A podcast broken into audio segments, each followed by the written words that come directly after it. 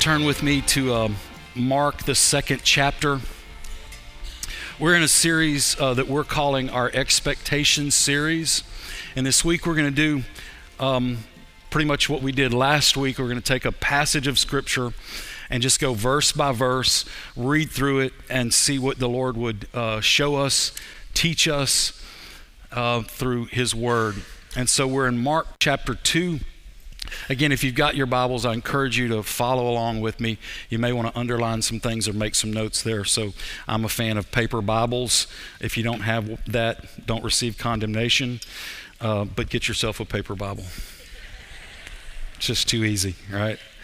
Mark chapter 2, beginning in verse 1 says, And again, he, he being Jesus, entered into Capernaum after some days, and it was noised that he was in the house. Now, let me just give you a little bit of information. I like these little, um, these little points of trivia. Uh, and to teach you something because we're a discipleship church and the word disciple means learner. So hopefully what happens here this morning is we go home knowing something that we didn't come here knowing, right? And so I just want to give you a little bit of information in the way of helping disciple you. Also, I believe it helps give context for Scripture because sometimes we don't know the, con- the context of, of the passage we're reading. So it says that Jesus went into Capernaum. Now, Capernaum is a uh, it's a little small fishing village on the north shore of the Sea of Galilee.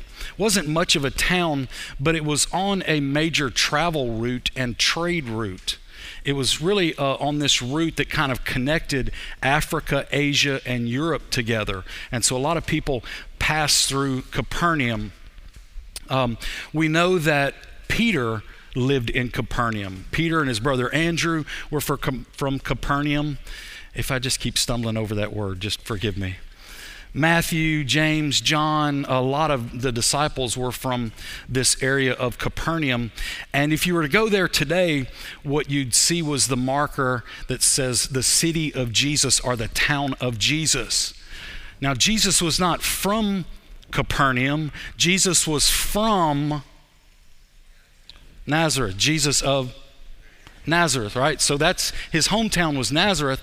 But when Jesus began his ministry, he actually, his ministry headquarters were in Capernaum. Again, think of a major travel route. You know, there's a lot of ministries today based out of Dallas. You know why? DFW right you can you can travel right and so jesus' ministry was there based there and the gospel or the good news of jesus could travel to europe or to asia or to africa so this was was, uh, was Capernaum. And so it says that, that Jesus entered Capernaum, and news spread quickly that he was in the house.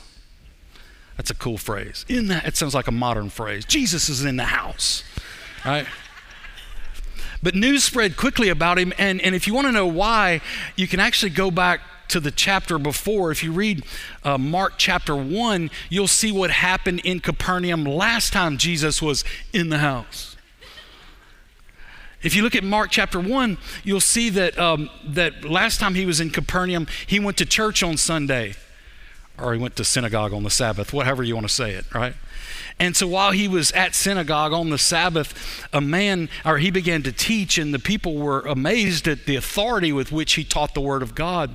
And then all of a sudden, a man who was possessed of a demon began to manifest, and Jesus cast the demon out, and that got attention. And you're acting like it wouldn't happen here. It wouldn't get your attention if it happened here, right? So, I mean, he, he, he shook the place up casting a demon out of a person. And then we also know that after that, um, Peter's mother in law, thank God for mother in laws, Peter's mother in law got sick and Jesus healed her. They were in Capernaum when that happened. And so Jesus began doing these mighty miracles the last time he was in Capernaum and it caught everybody's attention. And in fact, uh, it turned into several what we would call services that he hosted there in Capernaum. And he did uh, miracles and mighty works. And so the whole town was in an uproar last time Jesus was in town. They had seen some crazy things. So now they hear that Jesus is back in town.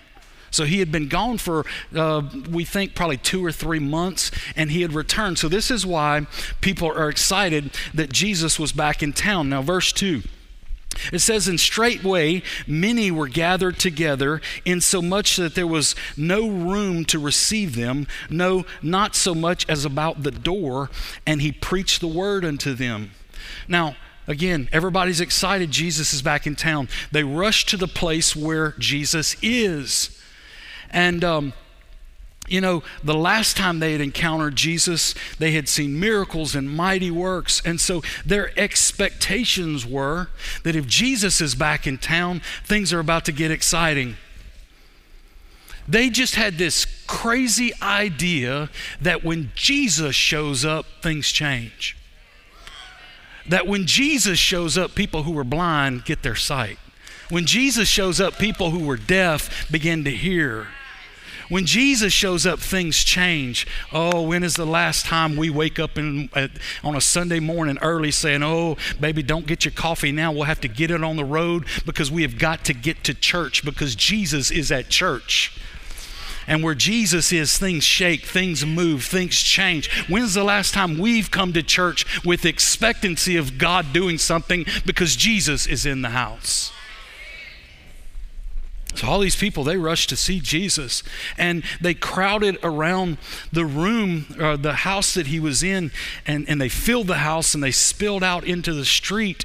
And people were leaning into doorways and into windows trying to, trying to catch a glimpse of Jesus. But the word tells us that what Jesus did, he didn't immediately begin to perform miracles. Do you catch the end of this of what he did? What does it say he did at the end of verse 2?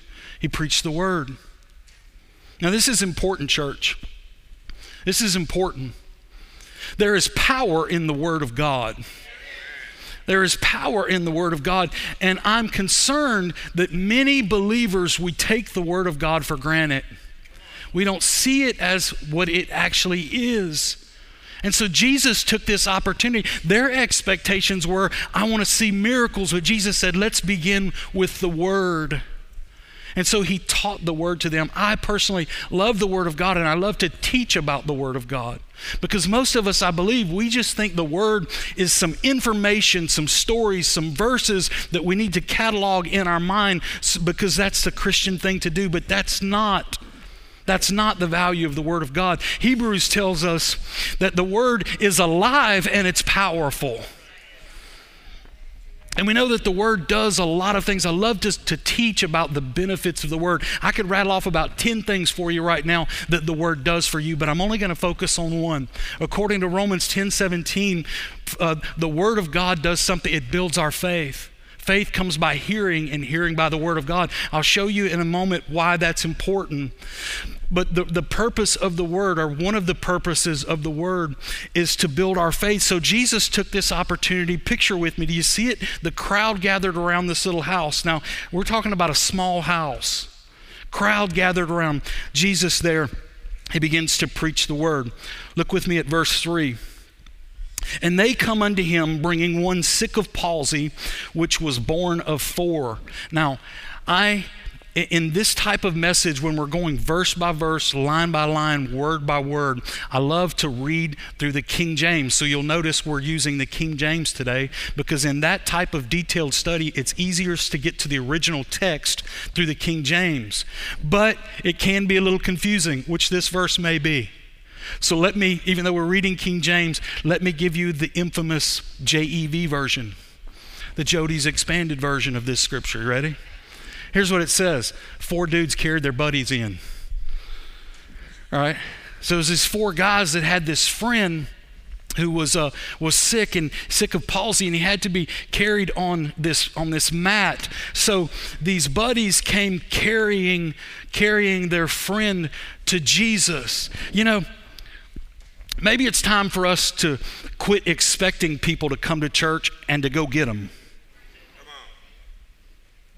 Maybe it's time, those of us, and maybe it's because we have the wrong expectations about Jesus, and so we don't think Jesus is a big deal, so we don't go get our friends. But let me tell you something when we begin to see the power of Jesus, the miracle working power of Jesus, we're going to be knocking on the neighbor's door and saying, I'm not asking you to come to church, I'm grabbing you, you're coming to church, right? And so we see these four men, they grab their buddy and they are bringing him to see Jesus. In verse 4, it says, And when they could not come nigh unto him for the press, they uncovered the roof where he was. And when they had broken it up, they let down the bed wherein the sick of palsy lay. How many of you heard this story before? I, do, I love this story, but I also love uh, imagination. Like, I'm, I'm, a, I'm a picture guy. So here's what I'm picturing. You got this house here, and Jesus is in there, and he's preaching the word, and the crowds have gathered. I mean, this thing is hopping. And then there's this man who has a need, and his four buddies are bringing him to meet Jesus because there's a need, and they understand that the source for that need is Jesus. The idea is if there's a need, I got to get to Jesus because Jesus changes things. And so they are they are trying to get their buddy to Jesus, but as they as they're moving toward the meeting, what they find is they can't get there. The first obstacle is in their way is a crowd. We need Jesus is the answer, but I can't get to Jesus because there's a crowd there. So the Bible says that they threw up their hands and said, "Well, I guess it wasn't God's will. Let's go home." Is that what it says? It isn't. So if you look historically of what houses would have looked like back then, and especially in a fishing village, you'd find that often on these houses there would be a staircase on the side of the house or some way to get to the roof of the house because fishermen would use the roof of the house to lay out their fish and to dry their fish. So this was common um, that this house would look like this. And historically, we know that most likely this was Peter's house. Okay? So, so this was all happening at Peter's house. And so there's probably Peter in the living room, and his buddy Jesus is preaching. The crowds are there. This thing is exciting. What they don't know is that somebody is climbing the stairs on the outside of the house. Because these men begin to pack their, their buddy up to the roof, and they get to the roof. And again, I'm just thinking about those four guys. You know, does one of them look at the other one and go, let's tear the roof off of this place? And, and the other three are like, huh? But I don't know who, who initiated it. But the roof traditionally would have been some kind of thatched roof over this. And so there they are. They're up there with their lame buddy. The first obstacle was the crowd. They couldn't they couldn't get to Jesus because of the crowd, but now there's a second obstacle. The obstacle is the roof. There's a need up here and there's power to, to meet the need down here, but there's an obstacle in the way. So again, they threw their hands up and said, Well, I guess it wasn't God's will. Let's go home. Isn't what they said. They began to dismantle the move, the, the roof. And can you imagine Jesus? He's giving them the good stuff down there. He's preaching away, and all of a sudden, the little dust particles begin to fall. And then there's Peter. Dude, my house. You know, and so uh, all of a sudden, can you imagine it gets quiet in the room and everybody's looking up like, what in the world is going on? And they see the roof being being pulled apart. And um, I haven't watched The Chosen, but if they have this scene on the on The Chosen, it would probably be they pull that last palm from back and a beam of ray of sun enlightens the face of Jesus. right? That's probably what it would look like. ah, there he is. In all of his glory. And so everybody's like, what in the world is going on? And and these four guys said, you know what, let's lower him down. So I don't know what that looked like. I don't know how tall the roof was. I, I don't know if they had ropes. I, I don't know what happened. I don't know if they just, you know, here you go, Jesus. But all we know is that they began they began to lower this guy. Listen, they didn't stop at the obstacle. There was radical faith, and they said, you know what? There's a need, and Jesus is the source of that need. And if there's something in the way, it's time to tear the roof off some things. Because all we know is we need change. Something's got to happen here. So you have radical faith. Verse 5, here's what happened. When Jesus saw their faith, would everybody in the room with me please say those two words, their faith?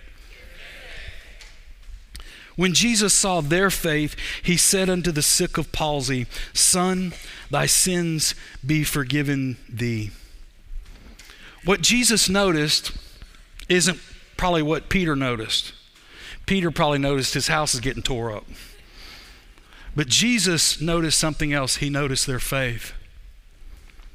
Let me tell you something God can't ignore faith. Faith moves God.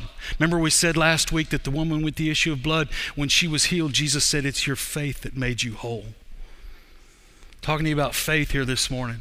Remember, I said to you that one of the, the main things that the Word of God accomplishes in our life is it builds our faith. Why? Because we don't receive anything from God apart from faith. Listen to the statement I just said. Bible tells us in Hebrews that without faith it's impossible to believe God or to, to please God. Because those who come to him must know that he is and that he is a rewarder of those that diligently seek him. Everything we receive from God, we receive by faith. We know that even our salvation, let me tell you something, you didn't get saved by praying a prayer. You got saved by putting your faith in Jesus. That's how we do it. There's, I put my faith in who Jesus is. And so Jesus recognized their faith. Listen to me, church. So many of us, we've asked for things. We have issues. We've gone to God, and there was obstacles in the way. And some of us have, have just said, well, I guess it's not God's will that I have this breakthrough or this thing change in my life because there's an obstacle. Many of us stop at the obstacles. But I want to encourage you that what moves God is our faith. And, and in fact, faith is so powerful. If you were to skip forward a couple of verses to Mark, uh, a couple of chapters to Mark chapter 6, you'll see once again, I, I said this a few weeks ago, that when Jesus was in his hometown of Nazareth, he was there to minister, but the Bible said that because of their unbelief, he couldn't do any mighty works. Please listen to me. Jesus, the very Son of God who raises the dead, could not do miracles in his own hometown. Why? Listen, the word tells us this is Mark chapter 6. It says, because he marveled at their unbelief. Now here's what you have. You have faith that activates God, and you have, you have doubt or unbelief that shuts God down and that blocks access from us enjoying the things that God has for us. Faith is important, church. So we have to be people of the Word because as we get in the Word, it builds our faith and we can begin to believe for the things that God has promised us. So it was his faith, their faith that Jesus recognized. And then he turns to the to the man who's sick and he says something interesting to him. He says, "Son, your sins are forgiven." Now, I don't know about you, but if I was in the room, I'd be like, I don't think sin's the issue here. I think it's because he can't get off the mat. Right? But Jesus did not say to him, Son, you're healed. He said, Your sins are forgiven. Now, why is that? Well, I believe we can uh, get a glimpse of why that is by turning to the book of First Peter, let me show you a verse in First Peter chapter 2, and this is a, a, verse that needs to be underlined in every one of our Bibles. First Peter chapter 2, verse 24, speaking of Jesus, it says this Who his own self bare our sins in his own body on the tree, that we, being dead to sins, should live unto righteousness, by whose stripes you are healed. So the, you have these four friends, and you have this man on the mat, and what they think the issue is is palsy. The issue is this sickness, and Jesus says, No, the issue is not the sickness, the issue is sin. Now, I'm, here's what I'm not saying that that man was sinful, so he was sick. In fact, he couldn't get off the. It'd be hard to be sinful laying on a mat all the time. I mean, I'm sure I could manage it, but for the rest of you, it would actually be hard to be sinful if you lived your life laying there. So I'm not saying because this man was sin, uh, had sinned that, that he was sick of palsy. No, no, no. What I'm saying is something bigger than that. You know what, what is behind every negative thing on this planet? It's sin. The greatest issue is sin.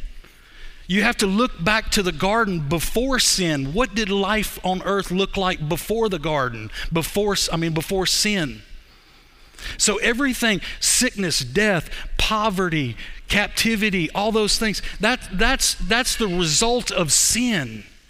And so what Jesus knew was that that this sickness that this man was experiencing, it wasn't the root, that was the symptom of the root. The symptom was sin. I mean, I'm sorry, the root was sin. So he went right to the issue. Because we, we see in 1 Peter chapter 2 that what Jesus did, how many of you know that all of us were born with a sin problem? There's not a person in here who wasn't born with a sin problem. And then after we live a little bit, we add to our sin problem. I mean, I started behind the eight ball, now I'm way behind, right? And so we're all born with a sin problem, but Jesus, but Jesus, but Jesus, who knew no sin, became sin for us on the cross. Listen, you know what he did on the cross? He solved the sin issue. The wages of sin is death. Because there is sin, there has to be death. And you and I either die that death or we accept the fact that Jesus uh, uh, received it for us. So, in his body on the cross, he, he dealt with the sin issue. Why? So that you and I can live in righteousness. In other words, we can live in right standing with God. And then it goes on to say, by whose stripes you are healed. That word healed actually means whole. So here's, here's what you need to know. Looking at the man in front of you right now, first of all, you are looking at a righteous man. My, my wife didn't amen that. My friends, my friends didn't amen that. You are looking at a righteous man. Why? Because you do everything right? Absolutely not. I'm not a righteous man because I've earned it. Ephesians 2 tells us that. There's no works that I can boast about, but I am the righteousness of God in Christ because Jesus has dealt with the sin issue in my life. And because of that, now I can walk as a man in right standing with God. If you're born again here today, I want you to know something. You are the righteousness of God in Christ, and you can have a walk that reflects your identity and by his stripes I am whole. Whole means nothing missing, nothing lacking.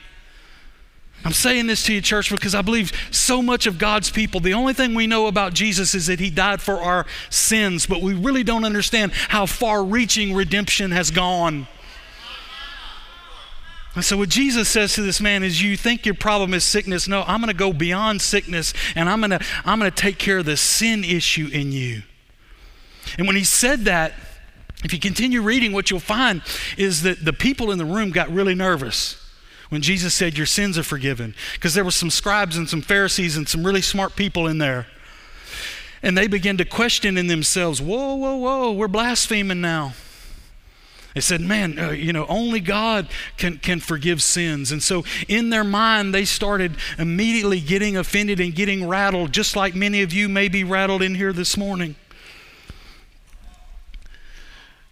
And then Bible says that immediately Jesus saw or understood that in their heart they were wrestling with this. And so Jesus says to them this. He says, and these are to the ones who were upset about Jesus dealing with the sin issue.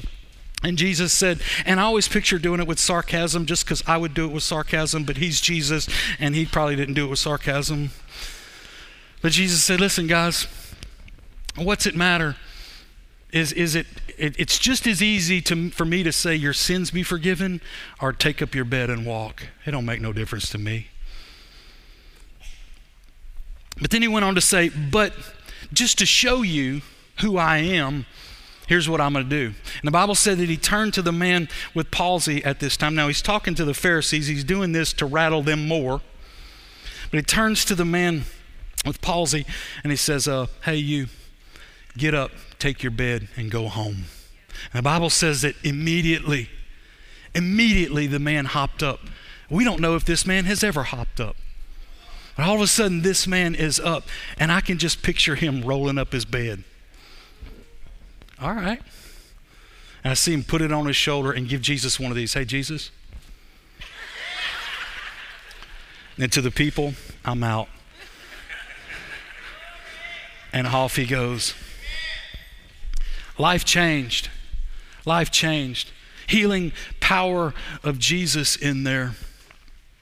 But he dealt with the sin issue. And again, church, I don't think we understand the power of what Jesus had done for us on the cross. He has done so much more. You know, a lot of us just think, well, he said, well, you know, forgiving of our sins is just like, no, no, that's okay. I guess, I guess I'll overlook that. He didn't overlook it. He paid for every one of them.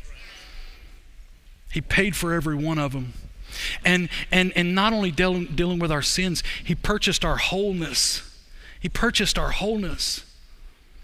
And this is, I just believe God sometimes is in heaven looking down at His people and going, I love those guys so much, but I'm so tired of watching my children not walking in the fullness of what my son gave his life for. I believe when God sees sickness, please understand me, I know I've been there.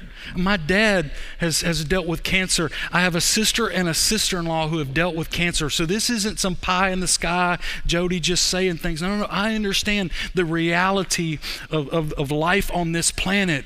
But I believe that there is a faith that gets Jesus' attention when we decide to say, you know what, I don't care what it looks like. I don't care what the obstacle is. I don't care that my grandmother and my, the, my great grandmother before him all had these issues. It's stopping with me by faith, I am reaching to the healer and I'm going to I'm going to break through whatever obstacle is in the way because I have a need and Jesus is the source for all my needs. But, church, if we have a doctrine or theology that says, well, you just kind of got to throw up a prayer and wait and see because we don't know, we don't know what God's will is. We, we don't see these guys asking about Jesus' will. Uh, Jesus, excuse me. Is this your will to heal? No, they tore the roof off the place, dropped him at his feet. And his, their faith got his attention. Let me, let me tell you something else. It wasn't even the man with palsy's faith. It wasn't even him. It was his friends. And you'd say, Jody, why are you bringing that up? Listen, because there's a there's a wife in here somewhere who's believing for their husband. There's a wife believing for an, un, an unsaved husband. And I want you to know build your faith, st- begin to stand, begin to, to declare. There's parents in here who have wayward children and, and, and they're not expressing any faith. Oh, but the faith of a mom, the faith of a dad who'll stand in the gap and say, As for me and my house, we're going to serve God. Some of us praying for neighbors and coworkers and family members, and I don't know what the issue is. But it was the faith of the friends that got Jesus' attention. And so we see God radically change this man's life. And it's a beautiful story, but the question always becomes what does this mean for us today? Great story, but how do I apply it? Well, I believe the application looks like this. First of all, I want you to know that if you're here today and you've never had your sin issue dealt with, today is your day. First step is, and you know, there are a lot of people we, we pray and ask God for things. We want God to heal us or God to provide something for us, but we our sin issue is not dealt with. Step one is dealing with your sin issue. Let me tell you what that does not mean. It does not mean be a better person so maybe God will touch you. That's not what I'm talking about. I'm not talking about knocking off a few of your rougher habits cleaning yourself up. That's not what I'm saying with the sin issue. You know the way we deal with our sin issue? We go to God and say, God, I am a big pile of mess. I've got a sin issue that I've tried to clean up. I've tried to change my habits. I've tried to solve it all. And God, I continue to fall. I have a sin problem. And in that moment is when God looks down at us and says, Duh. You do have a sin problem. But there is a sin solution. And the sin solution is by putting your faith in Jesus. I love it so much. I love to think about Jesus on that cross, never having committed one sin, nothing he had done to deserve it. You know why he was there? It's because I deserve it. It's because you deserve it. You do. I do. And Jesus went to that cross and he paid for sins that he didn't commit so that you and I don't have to pay for our own sins. All I do is I express my faith in Jesus. I've said this to you so many times, but there's new people in the house. When I get to heaven, if it were to be that traditional scenario that we all think, that when you walk in the gates, Peter turns to me and says, Jody, why should we let you in heaven? Here's Jody's response. You ready? Everybody, every eye on me. Why does Jody get to go to heaven? I'm going to point at Jesus and go, It's Jesus or nothing. I have nothing else. I can't bring anything to you and go because I was a pastor or because I, you know, my parents were pastors or I married a good-looking Christian woman. I, none of that. It's Jesus or it's nothing. And so the first thing we have to the first application out of this story is if you're here today and you've not yet become born again by simply acknowledging the fact that I'm a sinner and I can't do anything about it, so I'll put my faith in Jesus, the fact that He has done something about it. That's the first application. Second application, though, is for those of us who our sin problem has been dealt with. In other words, if you're a believer in here this morning, my encouragement to you is get in the Word of God and find out what all that covers. Find out what it means. Because Jesus has done far more for us than just forgive our sins. By His stripes, we are whole. We know that in Isaiah 53, we know that he's, he's corrected our peace for us. Listen, you know what a, the, the life of a believer ought to look like? There ought to be peace. If there's not peace in your life, it doesn't mean you're damaged. It just means that you might not know that Jesus has purchased your peace. Peace, You need to build your faith in that and begin to stand on it and declare it and believe in faith that my life is going to be marked with peace. And Jesus is up there saying amen because he's remembering the fact that I purchased that peace. That peace came at great price to me. I remember it. I felt it. I took it in my body. I suffered for peace. Now my kids need to live in peace. And it's not selfish of us, church. It's not. It's not selfish of us. I believe it's honoring to the one who has purchased it for us when we begin to take him at his word, stand on the promises of God. But you got to get in the word. If you're not in the word, you don't you don't even know that this is available to you. Plus have faith to believe for it. So Church, we got to be people of the Word. And here's why we get in the Word. First reason we get into the Word, you ready? Is to discover the God of the Word. It's God we're looking for in His Word. But when I get in His Word, I begin to see His nature. I begin to see His character. I begin to see His goodness. I begin to see His, his plans and, and His commands. And, and so I find the God of the Word in the Word. That's what happens first. But then I begin to be- get faith my faith is built as I begin to go, God, you know what? You did that for them. I think you might be able to do it for me too. You, you gave a breakthrough to them. I need a breakthrough in my life. I'm in right standing with you. You know what? I believe, I believe, God, that you're the same yesterday, today, and forever. I believe you're the God who can still do miracles, who can still change things, who can still provide breakthrough. You see what happens? But you got to get in the Word and find this church. And so we got to get in there and get our faith built. And then we, we, we, we're, we're, we're, we're all faith filled now and we're believing God for things. But then, point three, you know what the next application is? Get ready for some obstacles. You walk out of here, oh man, I'm going to go, whoo, things are changing in my life. And then there's an obstacle.